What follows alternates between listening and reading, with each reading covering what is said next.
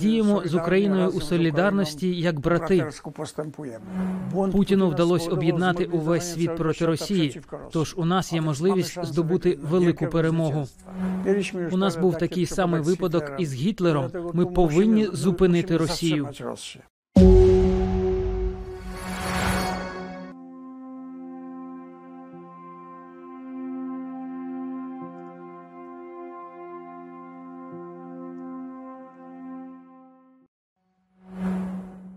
Пане президенте, під час вашого візиту у Вашингтон, яке повідомлення ви хочете передати американському народу та конгресу? Найважливіше питання під час цього візиту Україна. Україна дуже страждає, і світ має допомогти Україні. Це те питання, яке я відстоюю. Є послання, яке я хочу донести людям як революціонер. У 1989 році рух солідарності переміг комуністичний режим у Польщі. Чи відрізнялась ваша боротьба тоді від боротьби, яку Україна веде проти російського вторгнення сьогодні? Світ завжди був розділений, але з тим, як росте світ, разом із цим дедалі більшими стають світові структури. Росія і Китай вчепилися за старі рішення. Дві країни намагаються силою розширити свої структури. Ми ж натомість маємо організації, які розширяються за добровільним вибором. От, наприклад, НАТО чи Європейський Союз. Питання, яке я ставлю. Який із двох підходів переможе старий чи новий? Якщо ми будемо солідарні один з одним, то новий метод переможе. Ми повинні використовувати менше сили, більше пропаганди та інформації. Треба мирно переконувати, сперечатися вчинками і словами, менше танками. Два роки тому, коли Росія почала повномасштабну війну проти України, ви говорили, що готові їхати до України. Яким тоді було ваше бачення? Що ви хотіли зробити? Мене зрозуміли занадто буквально. Я передбачав більший конфлікт і намагався спонукати українців залучити нові групи людей, які могли б давати поради. Такі люди, як лауреати Нобелівської премії, генерали чи спеціалісти з інших галузей. Але мене не зрозуміли. Тож такі групи не створювались. Ми були б у кращій ситуації, якби мене тоді зрозуміли. Моя пропозиція була неправильно розтлумачена. Думали, що я пропоную воювати зі зброєю, бігати із рушницею. Знову повернемось до подій дворічної давнини. Тоді багато хто на заході говорив, що Україна не протримається проти російської армії. Два роки по тому, що ви можете сказати про відповідь України на російське вторгнення? Україна застав postawiona Україна була поставлена перед викликом. Українці мужня нація. Ми знаємо це, тому що нам теж доводилось воювати з українцями. Але такі конфлікти в минулому довели нам, що подібні методи погані. Тому діємо з Україною у солідарності як брати. You brought up uh. З перших днів повномасштабної війни Польща була одним із найближчих союзників України від одного з найбільших постачальників військової допомоги Україні до прийняття українських біженців.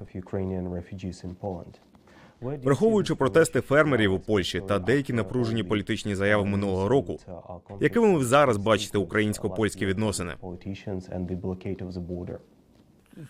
by nie było Знаєте, важко уникнути конфлікту, коли ви маєте мільйон гостей.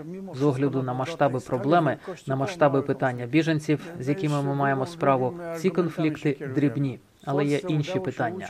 Польщі вдалося втекти до Євросоюзу. Ми в Польщі усвідомлюємо, що якби нам не вдалося втекти до Євросоюзу, то зараз ми б воювали з Росією. І розуміючи це, ми ще більше підтримуємо Україну, яка замінила нас у цій ролі. І все ж таки, що стосується питання зерна, чи на вашу думку його буде легко вирішити? Я говорю про проблему вже lat 40 років. Через весь розвиток, який ми спостерігаємо, ми маємо розширити наші державні структури до загальноконтинентальних структур. Ми повинні пам'ятати, що кожній нації Бог дав різні ресурси.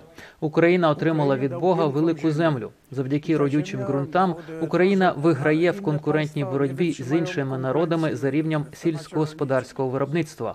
Ми просто повинні підготуватися до цього, знаючи факти. Tak będzie.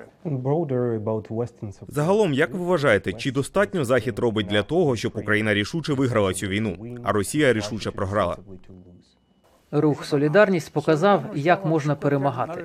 Шлях до перемоги полягає в тому, щоб використовувати інформаційну політику для перемоги в суперечках, а не війну. Ми надто багато зосереджувалися на силі, застосуванні зброї як рішення. Рух Солідарність мав важче завдання, тому що тоді існував Варшавський договір і ще існував радянський союз. Ми подолали це, не зробивши жодного пострілу. Сьогоднішнє питання Росії та України легше у порівнянні. Треба змінювати методи боротьби.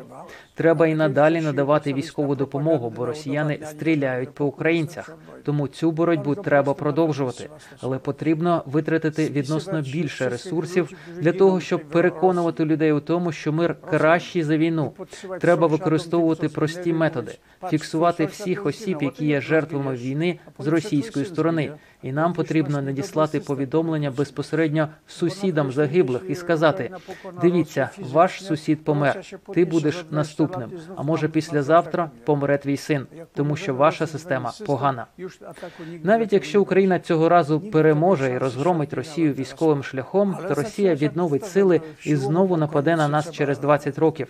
Але якщо ми допоможемо росіянам змінити їхню систему, вони більше не нападуть на нас. У світу є можливість більша, краща ніж будь-коли в минулому, бо Путіну вдалося об'єднати весь світ проти Росії. Тому у нас є можливість здобути велику перемогу, але не силою через політику. Um, За часів Горбачова ви застерігали Захід бути обережним у переговорах з Росією і не дозволяти Росії обдурити Захід та повернутись згодом з неоімперіалістичними цілями. Що б ви зараз сказали тим, хто підштовхує Україну до переговорів з Росією та можливо територіальних поступок? Ми не можемо змусити Україну до таких рішень. Це не вирішить проблему. У нас був такий самий випадок з Гітлером. Ми повинні зупинити Росію. Так, зараз ми повинні використовувати силу, тому що це війна. Але в перспективі ми повинні приділяти більше уваги словам та інформаційній політиці. Я передбачав, що в рамках старої політичної системи, яка залишалася в Росії, до влади могла прийти людина як Путін чи Сталін. Те, що я тоді передбачав, сталося. Якщо ми зараз змусимо Україну піти на компроміс, якщо ми зараз змусимо Україну піти на територіальні поступки, це буде величезна помилка. Пам'ятайте, що пізніше нам також доведеться мати справу з Китаєм. Тож давайте спочатку розберемось з Росією, а потім з Китаєм. Я не виступаю проти Росії чи Китаю. Я виступаю за добре співіснування, мирним шляхом і з взаємною безпекою. Співіснувати і щось будувати, а не руйнувати. Наше покоління ще має цю можливість, шанс навести порядок у світі. Такого ніколи не було. Have been always very Ви завжди підтримували українців, у тому числі під час повномасштабної війни. Ви говорите, що українці мають будувати світову солідарність. Чим ця солідарність на підтримку України сьогодні може бути посилена? nowadays in the world. Musimy і globalizację. Ми повинні робити зміни на континентальному та глобальному рівнях. Треба зібрати мудрих людей зі США та інших країн. Ми повинні дати цим людям три завдання. Перше завдання скласти список тем, які не можуть бути вирішені на рівні країн, тобто список проблем, з якими стикається світ. Треба розділити ці теми на ті, що можна розглянути на континентальному рівні, і такі, що треба розглядати на глобальному рівні. І третє продумати програми, структури та кошти, необхідні для роботи над усіма цими питаннями. Ідея полягає в тому, що коли ми говоримо про ці проблеми, жодна держава не може впоратися з жодною з цих загальноконтинентальних або глобальних проблем окремо. Але якщо цього не зробити, ми наближаємось до кінця життя на цій планеті. E, życia na tej, na tej planecie.